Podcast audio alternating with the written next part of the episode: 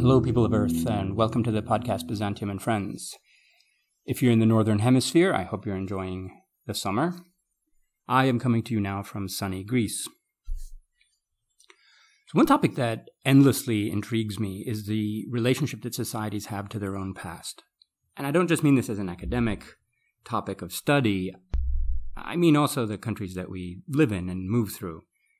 And this is a personal experience for me too. Uh, when I moved to the American Midwest from Greece, I was struck at the absence of a kind of material landscape history uh, in the places where people lived. There were no mountains on the horizons, no seas nearby. Uh, the terrain wasn't variegated in ways that were linked to history that people remembered and commemorated. Everything seemed very recent. Uh, towns and cities almost seemed like they were made by some kind of SimCity video game program where you could replace anything overnight, you could dig anywhere without fear of striking, um, you know, archaeological remains, though you could hit power lines and gas lines. The geography of daily life just simply didn't intersect with the material past.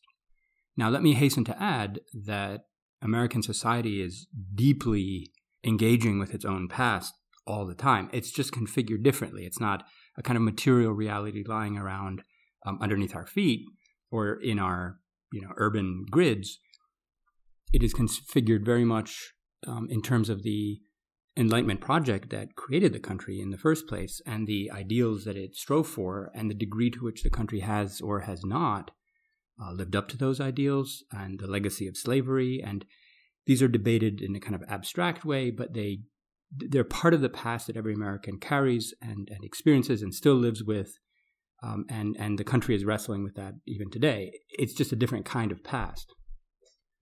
Let me add also, from a certain point of view, that the United States of America is one of the oldest countries in the world today in terms of the sort of legal constitutional order under which it's been living, which has certainly sort of adapted and is much more fluid than you think. But nevertheless, it was created before most other countries, um, you know, reached the form in which we uh, recognize them today. So, in a sense, it is one of the oldest political experiments that are still ongoing jury's still out on it. Now, I encountered a very different relationship to the past in a country that I studied pretty intensely uh, for a while um, in the previous, de- no, the decade before the previous decade, uh, which is Iceland. And we have this remarkable set of texts from about a thousand years ago, the, the sagas, and a language that has not changed very much, and claims that resonate with those of Greece that it's the oldest democracy in the world. And I, I found this very striking um, sort of parallel lives between Iceland and Greece in many ways, different though those countries are. And I went there, and the past is very much part of the landscape in Iceland, but not because of its material remains. Iceland doesn't have much by way of antiquities as such. Uh, you know, when they find the, the, the peg hole of a Viking era longhouse that that they they celebrate that as like this is a major site and they build a museum around it and it's it's adorable. But no that's not where the past really is. It's in the connections between the modern society and that that is documented a thousand years ago and in the whole period in between through genealogical records and you know the ownership of farms and each farm has its history and it's a relatively unbroken history so there's this really fascinating lived connection to the landscape that is mediated through texts and archives. I, I, that was it was just fascinating. It's just a wholly different configuration of these elements. And then there's Greece. There is a lot that I could say here, but that's not my job in this podcast. I will say only that the probably the primary way in which Greek society engages with its own past is materially, and per- perhaps not primary, but certainly the most proximate. It's the first zone of interaction with the past because it's everywhere. And it's so dense. There are very few places in the part of the world I've studied, like, like this side of the Indus River, where it is so dense from not just the Bronze Age to the present, but the Neolithic to the present. Uh, you know, some parts of coast of Syria, Palestine, Judea come close. Certainly, some major cities in terms of concentration, like Istanbul and Rome and so forth. But as a land, you just don't get as much bang for the square meter as you do uh, in Greece. It's all just packed in tight, one on top, one layer on top of the other, in such a small place. And those of you who live in countries that don't have this wealth of material past, you might think how wonderful it is. It's awesome. We've seen the photographs. We visited Greece. It's wonderful places. And you turn a corner and suddenly you're transported into the, like you cross this dimensional threshold and you're now like visibly walking around uh, some ancient ruin. And it's just this, I, I, I used to find it a very awe inspiring experience to discover these places in that way. And yet, there's also a downside to having it all around, and we'll talk a little bit about that uh, with my guest. It's not always and only an asset. And there's also a history to how that relationship with the past came to be, uh, because what you experience today is not what you would find in the same land, you know, 100, 200 years ago. Uh, so there was a process that created that relationship and created that relationship through institutions. And we're going to talk about that process today. My guest is Jonathan Hall, who's a professor of classics and history at the University of Chicago. If you're interested in ancient Greek history or the study of ethnicity, generally you will know his work already. Um, he was one of the pioneers of the study of ethnicity in the ancient Greek world. And in that book, Ethnic Identity in Greek Antiquity, he revealed the importance of the deep sort of mythological past, the myth histories of the Greeks in forming their ethnic identities in classical times, and also the importance of the Argive plain. Um, you know, all the sites around Argos, you know, Mycenae, and so forth, um, that were central to those stories. Now, his most recent book is Reclaiming the Past Argos and its Archaeological Heritage in the Modern Era. And this takes us to the other side of the sort of chronological spectrum, and it focuses mostly on like the long 19th century and the way in which this incredibly dense archaeological uh, legacy of the city of Argos and more broadly the Argive Plain uh, came to be conf- to take its modern configuration. And in terms of institutions and concepts for understanding the past. So, for example, it looks at how we move from collections of curiosities to museums, from treasure hunts to professional excavations, from antiquities as elite commodities to national patrimonies, from local wealthy sponsors of digs to government ministries and bureaucracies, from local antiquarians to trained scholars from the capital or abroad, and from personal memoirs to professional journals. So, this we might call you know, how the past is institutionalized. What are the politics of those institutions? What kinds of debates raged around the decisions to keep or leave buried, to to highlight, to you know leave in silence, to build a museum to commemorate or not? Who owns the past? The competing interests, local, national, international, foreign scholars, um, all you know, trying to shape you know their idea of the past of Argos. There are very few scholars who have written such excellent, insightful books on both ancient, like archaic Greece on the one hand, and modern Greece on the other. Uh, so it was a great pleasure to have Jonathan onto the podcast. A quick note um, I hope to continue this discussion about the presence of the material past in a subsequent episode on the Byzantine monuments of Constantinople. Um, also, thanks again to medievalists.net for reposting these episodes. Uh, here's my conversation with Jonathan Hall. Jonathan, welcome to the podcast. Oh, thank you for inviting me, Anthony. So, we're going to talk about Argos. And mm-hmm. I should say, for the benefit of the audience or people mostly interested in Byzantium, that you have worked so in the earlier part of your career, mostly on ancient Greece, archaic Greece, and you know focusing on Argos. And you recently made a turn to uh, the modern archaeological discovery of Argos and issues surrounding archaeological exploration and heritage and things like that. Um, and I should say that Argos is one of these interesting places in that it was kind of central to ancient Greek culture in so many ways. Like so many of the myths and stories, and even the name Argives was kind of like sometimes a generic for Greeks. In, in That's right. And then again in modern times, right? Mm-hmm. So in the Revolution and Nafplion, the Argive Plain, right? That's where the first capital was, and you know some amazing um, archaeological discoveries that took place there, like uh, Mycenae and Tiryns and so forth in Byzantine times, maybe not so central.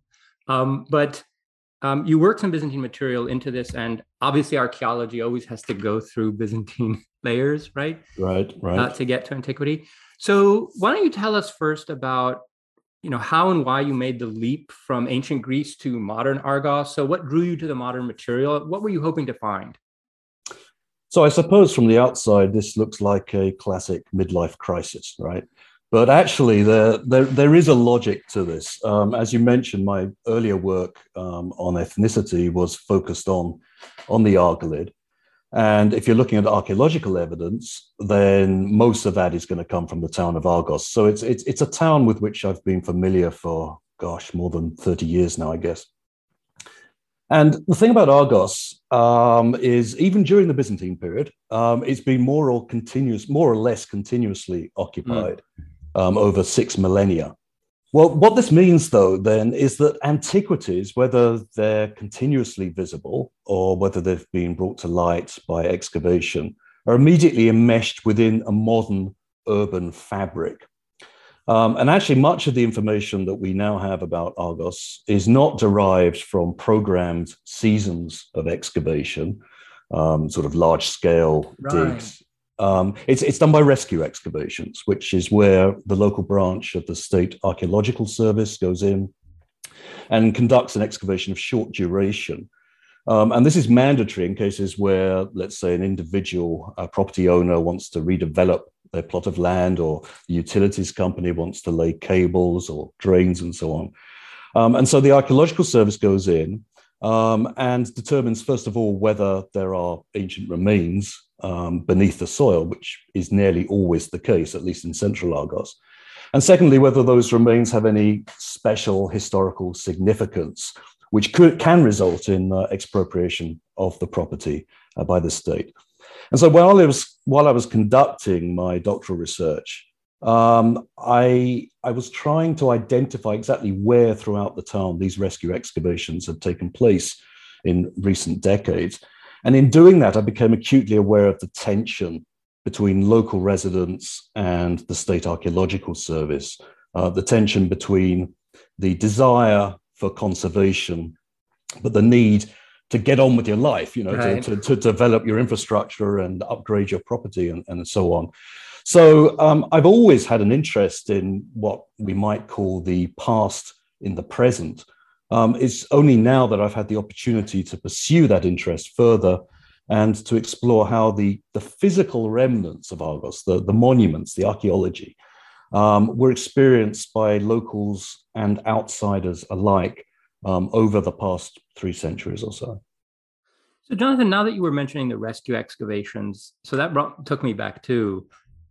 And I suddenly had a sort of flash that there must have been you must have done so much more work for this project than is visible on the page.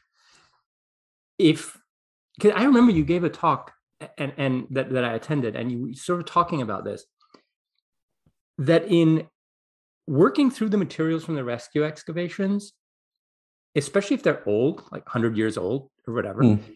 that doesn't always map on clearly to the modern streets and the topography. And so you have right. to do like a modern, you know, reverse engineering of where this place was in order to find where the excavation even took place. That's right. Yes, they have changed street names, but even within street streets, they've actually changed the numbering system. And so, I mean, this is common, I think, throughout many towns and villages in Greece. But you, you can walk yeah. along the street and you'll find two numbers on the yeah. door, right? And you're trying to figure out which is the which, which is the more recent number and which was the number at the time the rescue excavation took place. Yes, I, so I had this uh, image because I did a little bit of that on, on Mytilene in Lesbos, mm. so yeah, like mm. 25 mm. years ago when I was there, and. I, I was reading through the excavation reports, in, in part, you know, because I was trying to find the canal between, anyway, it, it, that separated the island from the main, the, the fort, which is a little the island. Fort, yes, yes, yes, yes. And yes. The, anyway, but it, it's it's difficult work. You have to use these old maps, and it's ah, anyway. Mm-hmm. Okay, sorry. Um, so let's talk about Argos before we get started um, into the you know the history of the excavations.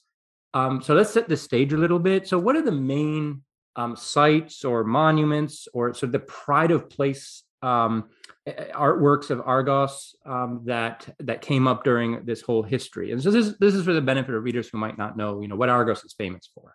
Sure, sure. So there's a series of monuments that have remained archaeologically visible throughout most of their history.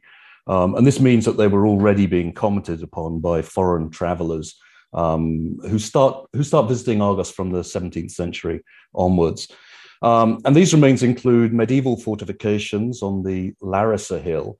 And in many cases, these medieval fortifications sit right on top of ancient fortifications because the Larissa Hill was, was the main acropolis of ancient Argos. Actually, Argos had two acropolis, which is unusual but not unique. Um, but the taller one, the Larissa, was, was, was the more important one. And then at the foot of the Larissa Hill, there's a large terrace that uh, dates back to the 6th century BCE. Its original function is, is not entirely clear. Um, but on top of it, in the second century CE, um, was built a, a, Roman fountain house or nymphaeum, which was a gift to the city uh, by the Emperor Hadrian. Uh, to the south of that is a large, fairly well preserved theatre. Um, they even mm. um, stage shows there during the summer. That dates to about 300 uh, BCE. The, the upper parts of the auditorium were always visible, the lower parts less so because of all the soil that had been washed down from the Larissa. So it was subject to a number of excavations. Actually, the first excavation took place under Veli Pasha, the, the son of the mm. famous Ottoman renegade vassal Ali Pasha of Yanina. Uh, near the theatre are, are, the remains of an impressive Roman building that we now know um, belonged to one of the largest bathhouses uh, in Greece. Um, but earlier travelers were, were at sea as to what it might be. Some thought it was a temple. Some of them describe their guides telling them that it was a harem of some legendary Argive king. I mean, these, these were obviously Turkish guides. Oh. Um, uh, and Thomas Smart Hughes, who was, a, who was a Cambridge theologian, was told that it was the palace of Agamemnon, which caused him to have an apoplectic, apoplectic fit because he said, No, that's, that's nonsense. The palace of Agamemnon should be at Mycenae, not at Argos, although apparently nobody told Aeschylus. Um, and then south of the theatre, um, a monument that's much less visited and, and, and observed is a theatrical like structure that was originally built in the 5th century BCE, probably to house the citizen assembly of Argos. And then during the Roman period was converted into an odeon or concert hall. So those are the remains that have always been there. Then, of course, there are remains that have come to light as a result of excavations, which have been conducted since the early 20th century. So the buildings in the ancient Agora, which is just south of the historical center. Then there are foundations of two temples inside the medieval fortifications on the Larissa Hill. And on the lower hill, the second acropolis of Profitis Elias, uh, there's a prehistoric uh, Middle Bronze Age settlement on the summit. Beneath that, a sanctuary of Apollo, which we know was an oracular sanctuary. And then beneath that, um, a late Bronze Age chamber tomb cemetery. As for ancient artworks, uh, the Archaeological Museum houses some spectacular pieces. Uh, there's a monumental 8th century BCE pyxis, a, a, huge vase that was used for the burial of a wealthy uh, female. There are the grave goods associated with a warrior burial found near the Odeon. which include a quite famous set of, of a bronze cuirass, a bronze helmet, and iron spits and fire dogs, and so on. There's a fragment of a seventh century crater, a, a, vessel used for mixing wine and water, which depicts the blinding of the Cyclops Polyphemus by Odysseus and his. Right. Yeah. Yes, that's that's a famous piece as well. Yeah. Um, there's a lyre that they found that's been constructed from a tortoise shell, and there are lots of fine examples of Roman sculpture from the baths. Unfortunately, the archaeological museum has been closed now for a number of years. Um, I was there recently, and the whole building's been gutted. Um, the hope is that it will reopen in four years, but I I fear that may be a little optimistic. Yeah, well, there's light at the end of the mm. tunnel. Um, I referred to the Museum of Thebes, for example, which was closed for so many years and, yes. and reopened, and it's, it's really, really spectacular. Nice. It's beautiful. Yes. Yeah. Uh, Delphi also, I remember, was anyway. Yeah, they, mm. they will open. Oh, on, eventually, sure. on, on archaeological timescale. Yes. Um, so, but part of the work that you had to do it, it was identify which of these monuments the travelers were referring to or mm-hmm. because you know they didn't have standardized names until quite late right uh, and so you had to sift through all of this material to try to figure out what are they talking about but the frame of reference the point of reference for all of this is pausanias the ancient travel writer of the yes. second century ce um, who wrote a description of mainland Greece and especially of temples and artwork um, and the myths and histories associated with them. So he is kind of the leitmotif of the book in a way. Like everybody who comes to Argos is mm. following in his footsteps or has his text in hand. So yeah. can you tell us a little bit about Pausanias and you know how he becomes so important, uh, almost like a almost like a dictatorial figure, like everybody has to defer to his authority and, and so forth. But how does it yeah. play out? Yeah, I, I actually was was hoping that Pausanias would not be the leitmotif of, of, of the book, but you're right. I mean, it's, it's, it's impossible to avoid him. Yeah. So Pausanias was a was a Greek intellectual uh, from Asia Minor, what is what is now Turkey, and shortly after the middle of the second century CE, uh, he visited uh, central Greece and the Peloponnese, and as you say, he wrote an account of of what he saw um, and the stories um, behind uh, what he saw. And um, his importance for my story is that his account was indispensable reading for any traveler to Greece in the 18th or 19th centuries. Oh, am I am I allowed to mention the 19th century? I know you have, I know you have very strong views about it, but no, um, no, no. I but I will have that discussion some. Okay, okay. So, um, so he was indispensable reading. He still is. You know, when neophyte archaeologists go to Greece for the first time, um, they're encouraged to visit sites throughout Greece with a copy of Pausanias in hmm. translation, mm. unfortunately, of course, but um, in their backpack. Um, so Pausanias's work um, is considered now, was considered by the early travelers um, as, as a kind of ancient guidebook. I mean, he's sometimes described as the ancient Baedeker. And it may well be that that was Pausanias's aim that's what he was he was trying to produce a guide for educated wealthy travelers of his own day although if that was his aim he was spectacularly unsuccessful because his book seems to have enjoyed very little popularity um, in the centuries immediately after uh, his, his death um, but i suppose starting about four decades ago um, scholars have rediscovered pausanias uh, there's been uh, there, there mm-hmm. was at any rate uh, a sort of renaissance of interest in him. Um, and much that scholarship has demonstrated convincingly that, quite apart from being a guidebook, one of the principal aspects of Pausanias' agenda is to invoke, um, resurrect even, um, a now lost Greece. Um, it's a nostalgic conjuring up um, of what Pausanias imagines Greece to have been before it was conquered by the Romans. Um, and because of this agenda, Pausanias doesn't actually describe everything he sees. He doesn't narrate everything he knows. I mean, there's a conspicuous lack of information for events or buildings of his own day, of the, of the Roman period.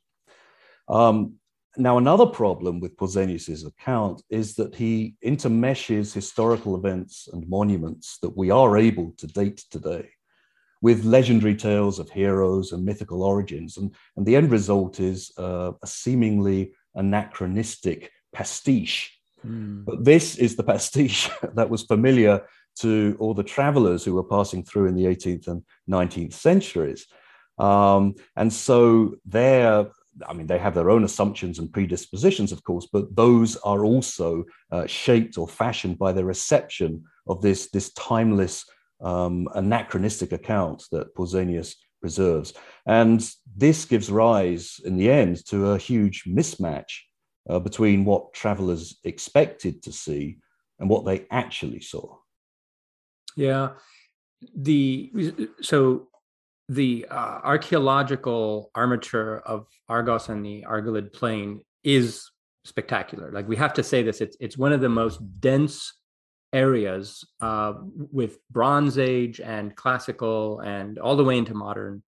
Uh, you know, from Mycenae down to Argos and Nafplion, you know, you can spend well you've you've spent decades. But yes literally yes but even a casual tourist can spend you know a week and still be seeing amazing new things. Mm-hmm. um, and yet another one of the themes um, in the book is how often visitors especially you know coming from their classical educations abroad or from you know athens or wherever having pausanias in hand how they're disappointed yeah. uh, in what they see. And you, you coined this great phrase, which is monumental disappointments. so what are they expecting to find? Um, and, you know, why did they have those expectations? Right. Well, they were certainly expecting to find a lot more than they actually did. Um, now, admittedly, um, these expectations were sometimes unrealistic. Um, there's this uh, uh, disgraced Sicilian abbot called uh, Saverio Scrofani, who passed through Argos in the 1790s. And at one point, he expresses the hope that the house of his Turkish landlord, where he's going to stay the night, uh, might stand on top of the ruins of Agamemnon's palace. That would have caused Thomas Smart Hughes to have another fit. But um, uh, even more sober minded travelers, however, who, who were well acquainted with Greek lands, uh, expressed their disappointment. So um, the Irish painter and antiquarian Edward Dodwell, who visited the Peloponnese uh, a decade after Scrofani, um, rhetorically asked, you know, where are all these 30 temples that Pausanias describes? Where, where are the tombs, the gymnasium, the stadium? Where are all these statues? Uh, and again, this shows the influence that Pausanias's text exercised on European travelers. But it still doesn't really, I think this is this is the heart of your question. It doesn't really explain why Argos should be any different for these travelers than than I don't know, Athens or, or Corinth or. Thebes for that matter. Yeah. yeah. Um, and my suspicion, although I should say I haven't conducted any systematic analysis on this, but my suspicion is that Pausanias' account of Argos is unusually dense and richly textured. Uh, compared with other urban environments. Mm. Now, why that might be the case is a fascinating question. Um, and it might have something to do with the way that Argive residents were packaging their city um, in the second century CE. Uh, scholars have often noticed a tendency among the ancient Argives to overvalue their past. Mm. Um, we can see hmm. this actually as early as the sixth century BCE. There's a monument there where they're sort of claiming this, this uh, lineal connection with the, the seven against Thebes. And why it should be is, is an interesting question, but I suspect it's in compensation for the status and esteem which Argos felt it was owed, but not necessarily accorded in its rivalry with Sparta to be the preeminent city of the Peloponnese. Right. In any case, that tendency to overvalue the past is, if anything, exacerbated even further in the Roman period. Um, and indeed, I think some elements of that, uh, we might call it um, self proclaimed exceptionalism, uh, survived even into the early modern period. Um, this notion that, that Argos was the oldest inhabited city, certainly in Greece, mm. if not in, in Europe. Right. So, according to that argument, Argos might be the victim of its own success, uh, the, the, the, success of its own PR. Yes. Right. Yes. Yeah, that that's interesting. Uh, and Pausanias would certainly have a reason to um, play Argos up, uh, seeing you know as his interest is in archaic Greece, uh, probably more than mm-hmm. any other period. Um, and Argos is like situated right at the heart of uh, the archaic Greek world. Um, right. Yeah, yeah. I've actually seen traces of the same phenomenon in the Byzantine period um, in part because you have these very well educated Constantinopolitans coming to Greece to be, you know, bishops or governors or whatever, and they're trained in classical texts, including Pausanias. Mm-hmm. Uh, and you actually even see this dynamic where the locals have also, I don't know how, but they've either read Pausanias or they've picked up on what visitors want to hear and uh-huh. are serving it back to them. And there's this kind of feedback loop. But we'll, we'll get into that um, in a moment. Um, I want to turn to the um, back to the archaeological discovery of Argos. And very often, the archaeological exploration of Greece takes the form of the following kind of narrative where some enlightened or classically educated outsider whether from you know Europe, western europe or athens will come to a small provincial greek town in you know the 19th century and you know with a superior understanding and they'll shed light on what the locals sort of don't understand because they're either indifferent to it or ignorant or superstitiously afraid of it, like, oh, there are demons in these statues and so on. Hmm. And what I loved about your book is that you show you, you, you study these relationships very closely and you show that that script didn't always play out that way and that the relationships were sometimes configured very differently.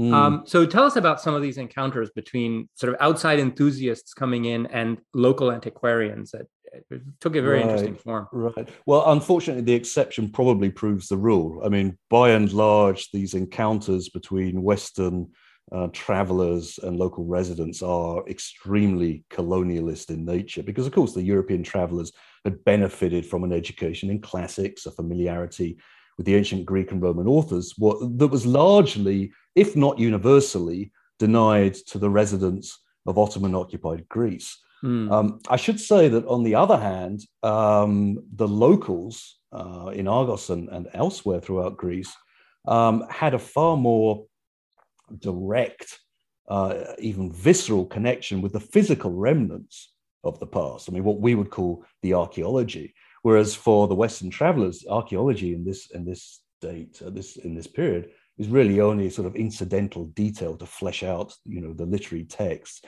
But as you say, um, there are occasions when there are deviations from this, this standard script.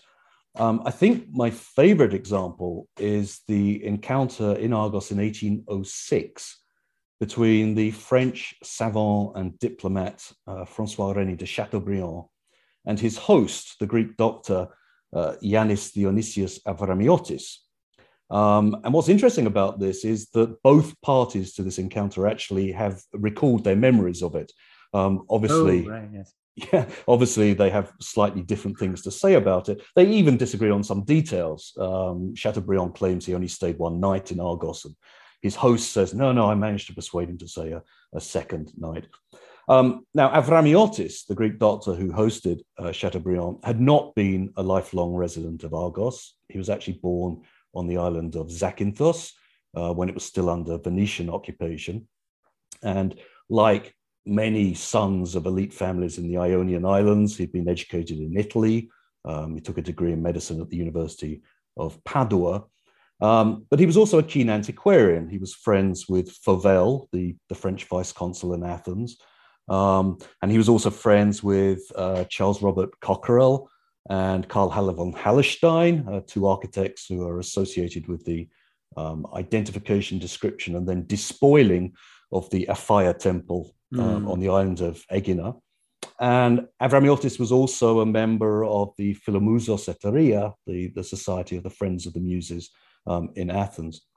And at the time of Chateaubriand's visit, Avramiotis was engaged in um, going over a map. He was actually doing this in connection with Fauvel and they were replacing modern toponyms with what they thought the ancient place names were. And, and Chateaubriand said, this is, this is jolly good stuff. Yes, I, I, I approve of that. Um, but then things sort of take a different direction. The next, the next day, uh, Chateaubriand climbed the Larissa Acropolis, and it's clear that really all he wanted to do was take in the view. And, and if you've been up there, it is a, it is a magnificent a yeah. panoramic view.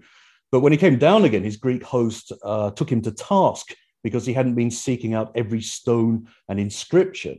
Right. So Avramiotis, the local, is saying, yes, it's all very well knowing these Greek and Roman authors and everything, but you have to supplement that with a close knowledge of the material, the, of the physical material, right?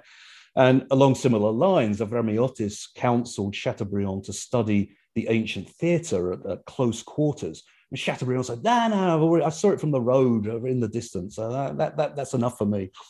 Um, and Avramiotis was so incensed by what he considered the anti-scientific ignorance, boorishness even, of his uh, eminent French guest, that 10 years later, he published a blistering critique of Chateaubriand's account of his journey through Greece.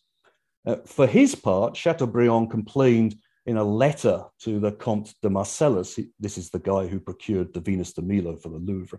Right. Uh, he complains that you know all he wanted to do was be left alone, so he could wander through ruins and imagine that he was in the shadow of Agamemnon, but that his host, whom he describes as a quote captious and spiteful doctor unquote, hounded those dreams and wanted him to measure stones instead. So it's a rather nice inversion of the standard sort of colonialist trope between learned outsider and superstitious or ignorant insider. Yes, uh, Avramiotis wanted to do the spade work, the, the mole work. Uh, yes, yes. Yeah. Um, Chateaubriand is such a character. I mean, he just he pops up everywhere, no matter what part of right. you know the history of Greece you're reading about. The guy shows up, and uh, anyway, you know he'd take to Twitter. anyway, um, well, you know he went to you know he went to America as well. Yes, yes, yes. Yeah, yeah. yeah. Um, anyway, um, so I imagine that you made use of a great deal of local antiquarians right in, in argos like every city or town in greece has its complement of local mm-hmm. antiquarians mm-hmm. who have searched out every remains of a chapel, every ancient stone, every yeah, thing yeah. like that. They yeah. they mix it all together, and sometimes it's very fanciful. I found this in Mytilene as well, but it's also very very useful because they'll tell you where to go to look for that fragment that's been built into the side of that little chapel or whatever. Exactly. And they've done all that work. You know, whatever they make of it afterwards is not you know professional and uh, up to academic standard or anything, but it's indispensable anyway. Um, so you I mentioned actually, I, let me let me just correct you a little bit yeah. there. I, I, think actually a lot of the antiquarian work on Argos that has been conducted by, you know, non-professional academics, um, yeah. lawyers and other professionals who just have an interest in the past. I would say that it is actually up to academic, I mean, accepted academic standards, um, but it's just not published. You know, I mean, they don't have the connections that we have. So they're, they're published in in very local, home produced journals that, that are difficult to find, certainly difficult to find outside Greece and often difficult to find outside Argos itself. You have to, you know, you have to trawl through used bookshops and so on. That's true. And they've done great work, especially when it comes to coins and Byzantine seals. Like yes. a lot of our collections come from them. And the published form eventually is not much different from you know the material that they give to our you know professional sigillographers and numismatists right. um, yeah yeah yeah um, so you mentioned the colonialist you know encounters um, mm. and your book begins when argos is part of one empire the ottoman empire and it concludes you know with the nation state of modern greece but for a long time, even Greece was a client of the Western empires, um, well, also Russia um, and you know England, France, and so forth. Mm. So, how did this context of empire shape this reclamation of the past in Argos? Right, right. That that's a very complicated question. Um, I mean, as you know, the the Greek Revolution might have had a very different outcome if it hadn't been for the belated intervention um, of the combined fleets of Britain, mm-hmm. France, and Russia at the Battle of Navarino in October 1827. Um, now, the Russians are actually an interesting case because, save for some um, limited naval operations off the island of Poros in 1831, they they're reluctant to get too involved in Greece, actually. And this is, I think, this is one of the great ironies of late 18th and early 19th century Greek history. You know, in the lead up to the revolution, the Greeks are thinking, oh, the Russians, they're, they're co religionists. They're going to liberate us from the Ottomans and so on. And you're aware of all these prophecies that were circulating mm-hmm. about how, how the Greeks would be liberated by the Xanthoyenos, you know, the golden haired race. This was the Russians.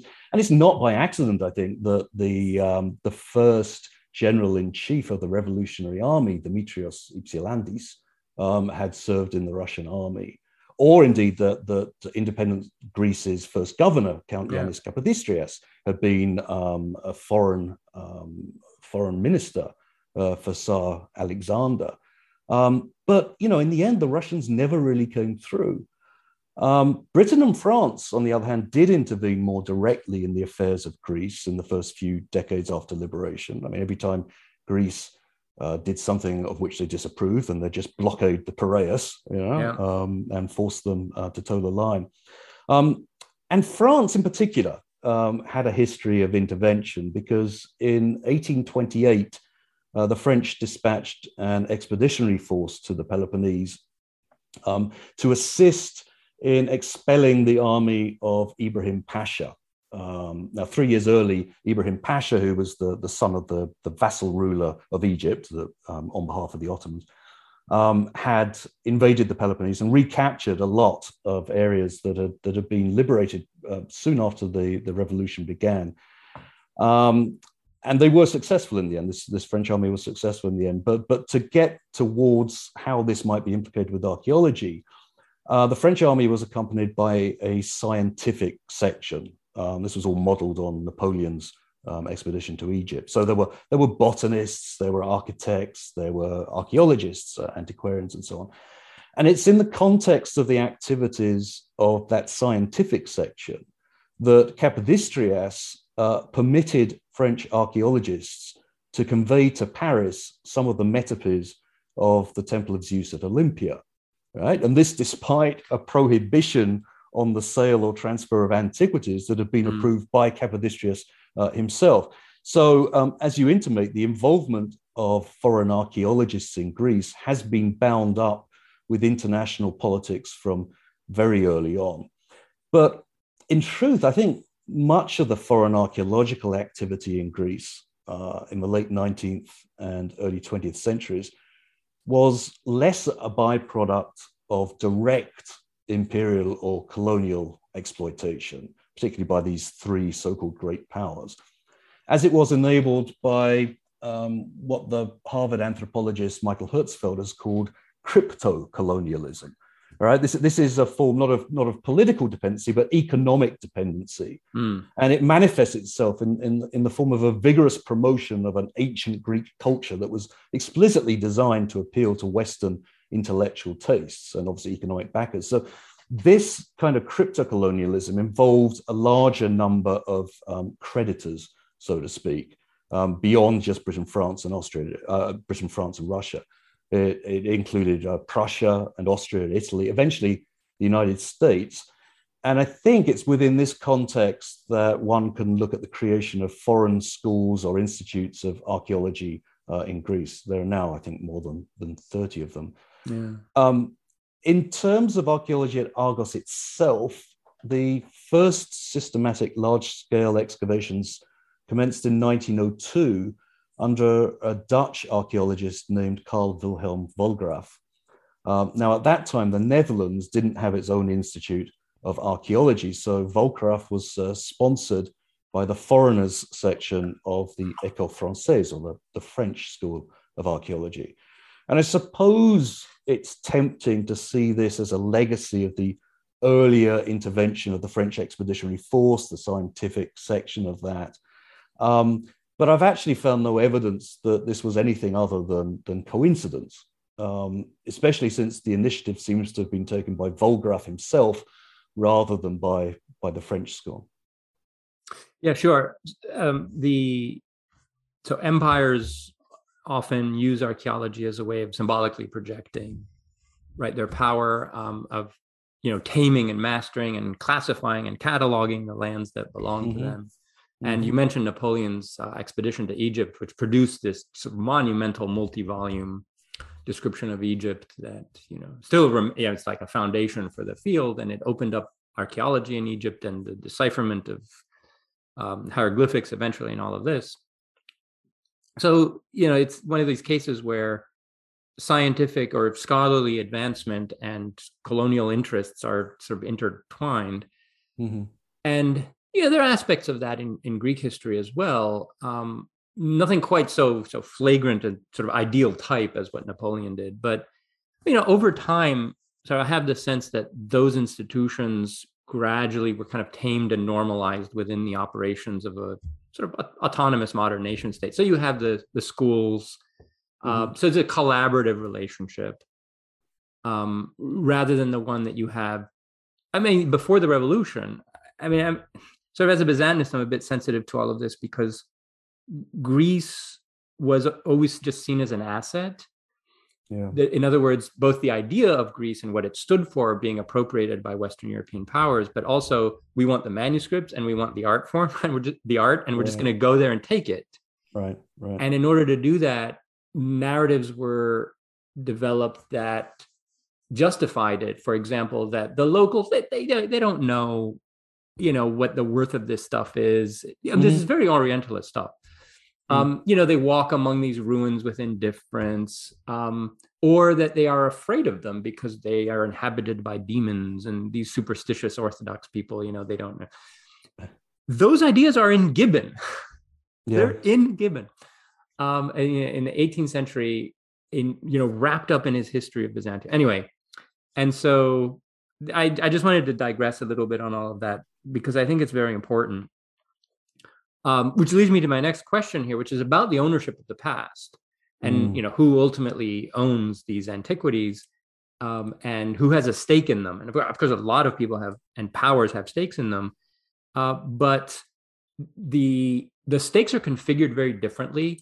So, could you just give us a broad sense of the different people who have a stake and an interest in the antiquities of Argos and how those sometimes clash. Uh, you know, what, what what's some of the interesting history there?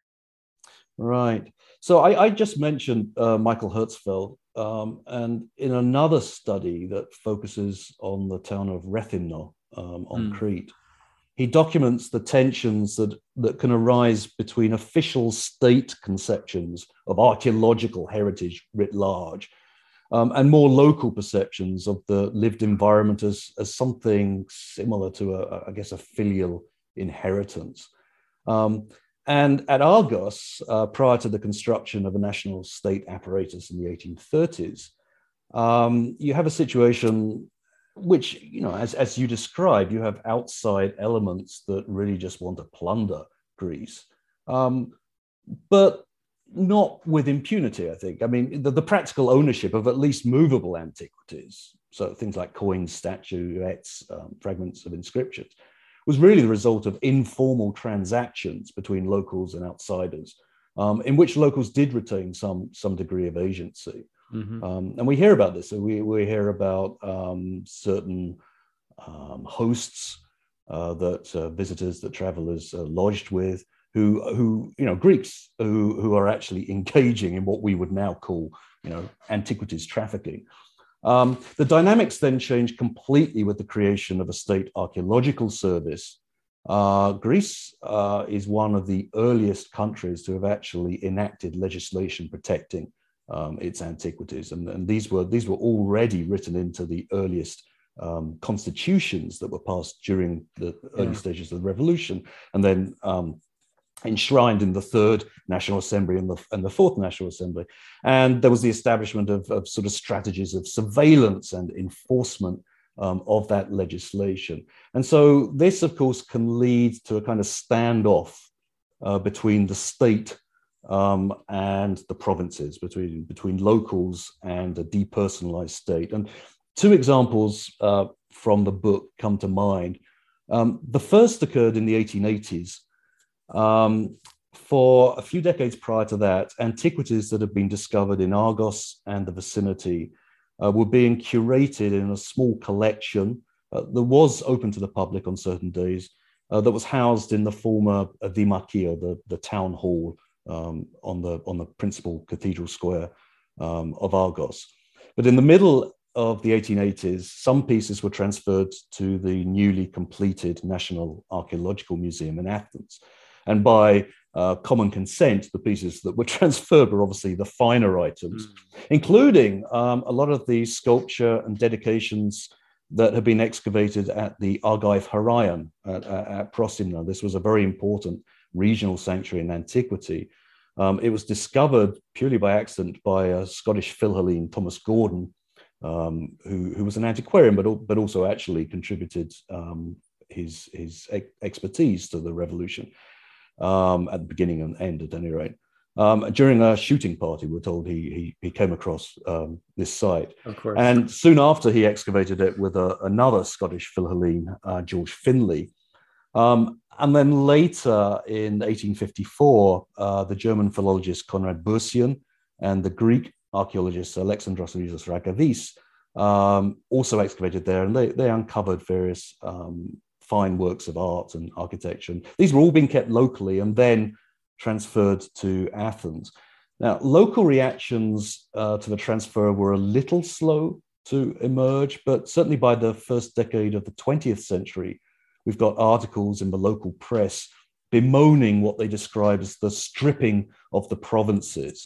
Um, and they actually they actually appeal to to a parallel situation in Italy. They say in Italy, you know, the, these artifacts are being kept in local museums, and that you know it's good for the local economy because visitors come and so on. And why can't we be a little more entrepreneurial about this? So you start seeing this sort of um, this this standoff between locals um, and the state archaeological service.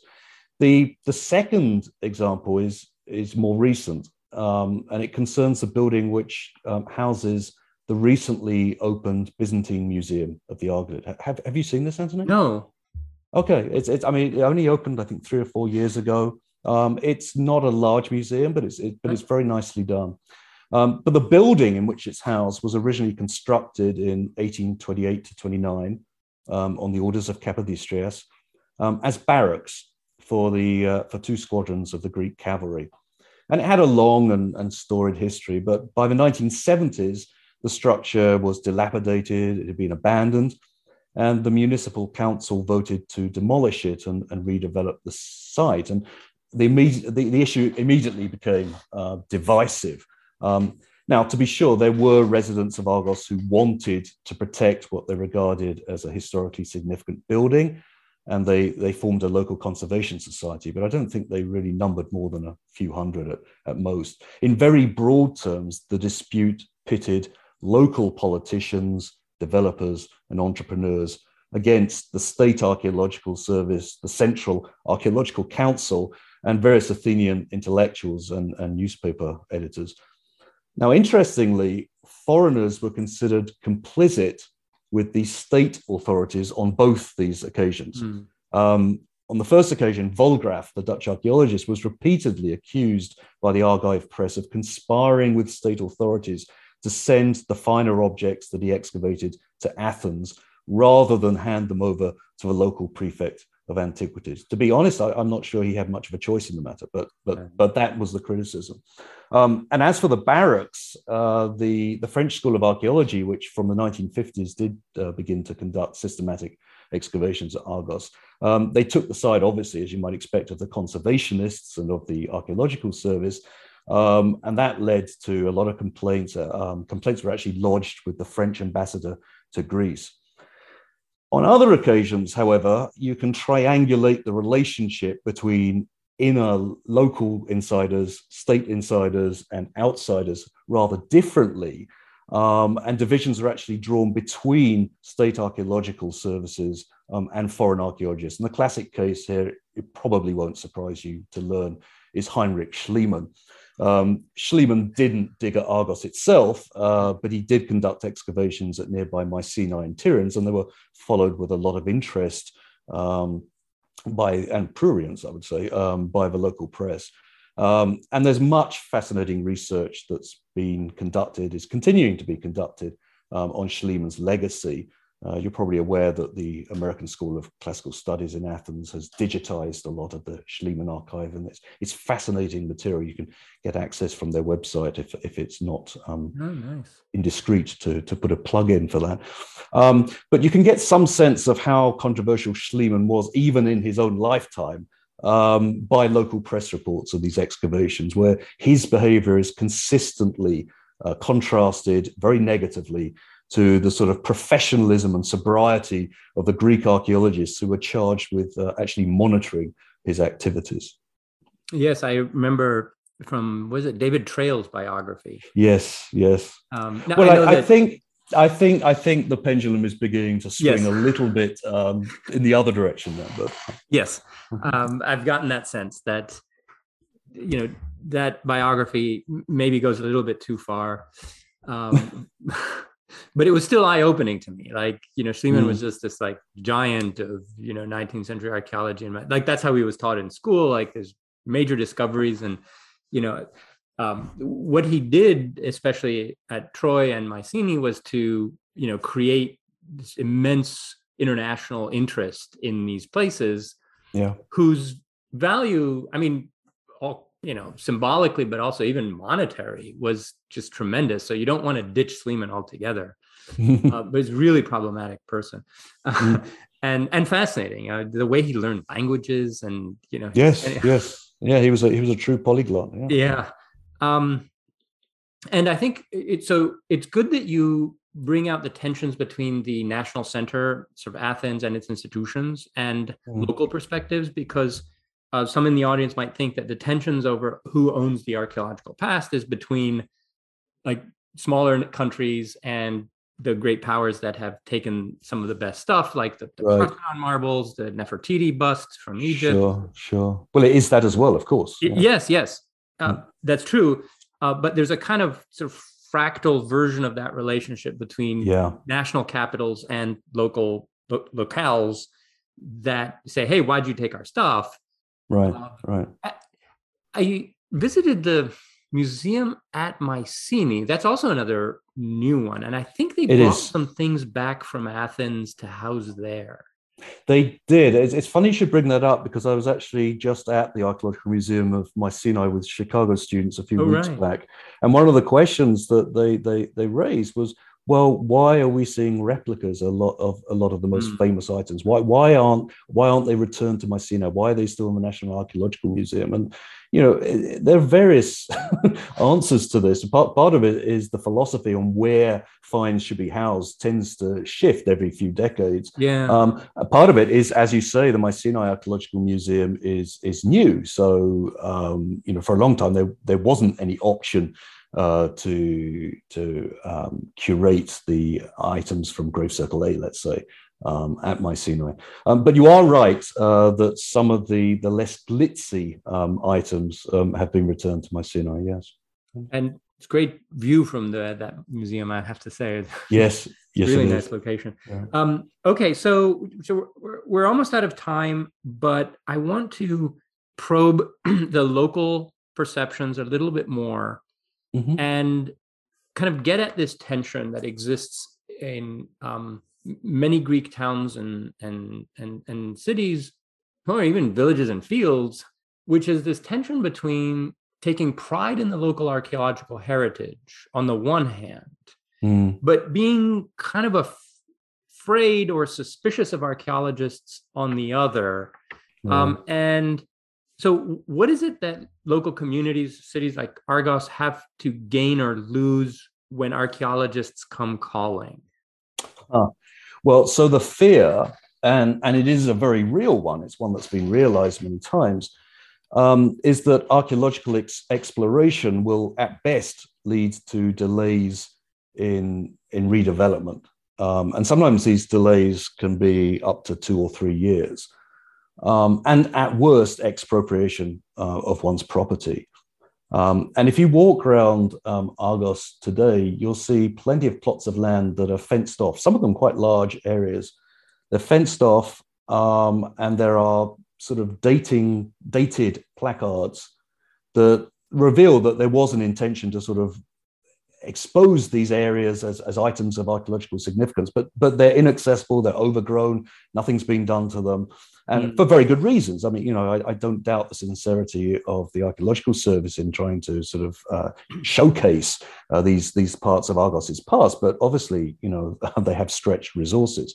But I can also see how galling it would be to a modern resident of Argos to sort of walk around and say, okay, yeah, I knew the person whose whose property was expropriated, and they they haven't really done anything with it. So so there is this fear and suspicion um, of archaeologists. The benefits um, that are thought to accrue to archaeological exploration, I, I think largely economic in nature. I mean, sure, there are plenty of local enthusiasts for whom the cultural significance of ancient Argos is is is enough. Um, but Argos is is you know it's one of these unpretentious market towns with an economy that is still largely uh, dependent on on agriculture, and its residents, not unreasonably, need to be convinced of the economic benefits that might offset the potential disruption and inconvenience associated with archaeological investigation. So the hope, much as expressed in newspapers, you know, more than a century ago, is that the antiquities of Argos will attract visitors um, who will then contribute to the local economy. Unfortunately, uh, and this is perhaps a slightly sort of pessimistic tone on which on which the book ends. I'm not entirely sure that this is a, a realistic hope. There have been a series of uh, plans proposed to connect scattered archaeological sites by pedestrian walkways, even of creating an integrated archaeological park. And these plans have only partially, in fact, barely uh, been realized. But at the same time, the unusually narrow streets um, of the town, uh, especially in the center, um, and the lack of designated parking areas mean, mean that Argos is not easily accessible to tourist buses. Um, the same goes for the Larissa Castle, which I mentioned earlier. It's recently been landscaped, consolidated, and partially reconstructed for a sum of nearly 1 million euros. And it, it's spectacular. I mean, they've done a great job, but it's really difficult to get to. I, I, I took a group uh, just three weeks ago, actually, um, of students up the narrow, sinuous road on a 50 seater bus, and it is painfully slow and challenging, um, even for the most experienced of bus drivers. Uh, yeah, you can use donkeys. Uh, no, no, it was on um, Santorini at the the Thira town that where you mm-hmm. go up one side and they're donkeys. And I, I have you done that? Um, anyway, that's that's the caldera. That's that's from the port up to Fira. There's that no, but also um, on one side of that massive rock oh. which Thira is built. Oh yes, yes, yes, yes. This this is the harder side. Yes, yes. Mid '90s. Yes, there was yeah, a yeah. little donkey ride. Yeah, yeah, yeah. Um, anyway, no, okay. Uh, sorry. um, so uh, hold on, I lost my train of thought. I'll make a note here. Um, uh, one hour. Okay. Um, good, good, very good. Um, do you have do you have final thoughts, or should I wrap it up there? Um, I think you can probably wrap it up there. Okay.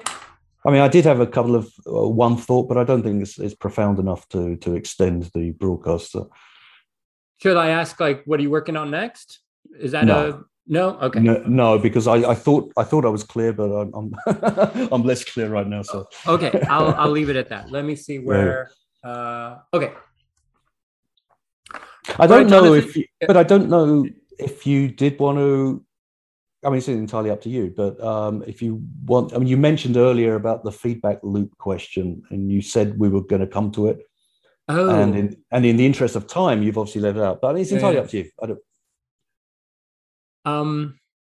No, it's fine. You you what you you want to you want to move on. I get it. no, no. I was just thinking of how to wrap it up. But you're right. I did leave that hanging. But I don't think anybody will know. Probably not. Probably not. It, yeah, the audience is like you know commuting to work. They're not like. Taking, um, though I, it, episodes are beginning to be cited in in academic uh, publications. Really? Huh. Yeah, yeah, it's beginning to happen because sometimes, like this episode is about a book, and you know, people who are interested in the material will go read the book, mm. and they'll mm. cite the book. But some of the episodes I do are um, the, the material isn't in print anywhere. I'm just getting people to talk about a topic that they know about, but it's not the sort of regular academic publication. Yeah. Anyway, and so those are beginning to be cited as you know these podcasts are kind of a bit like an oral history of the field too. In, in, in hmm. yeah, um, yeah, okay.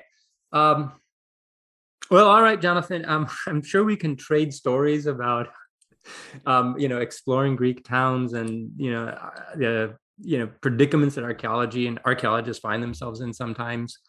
Um, but you know that can you know go on forever. Um, I think we have a very good sort of coherent um, discussion uh, here about um, the issues that you raise in the book.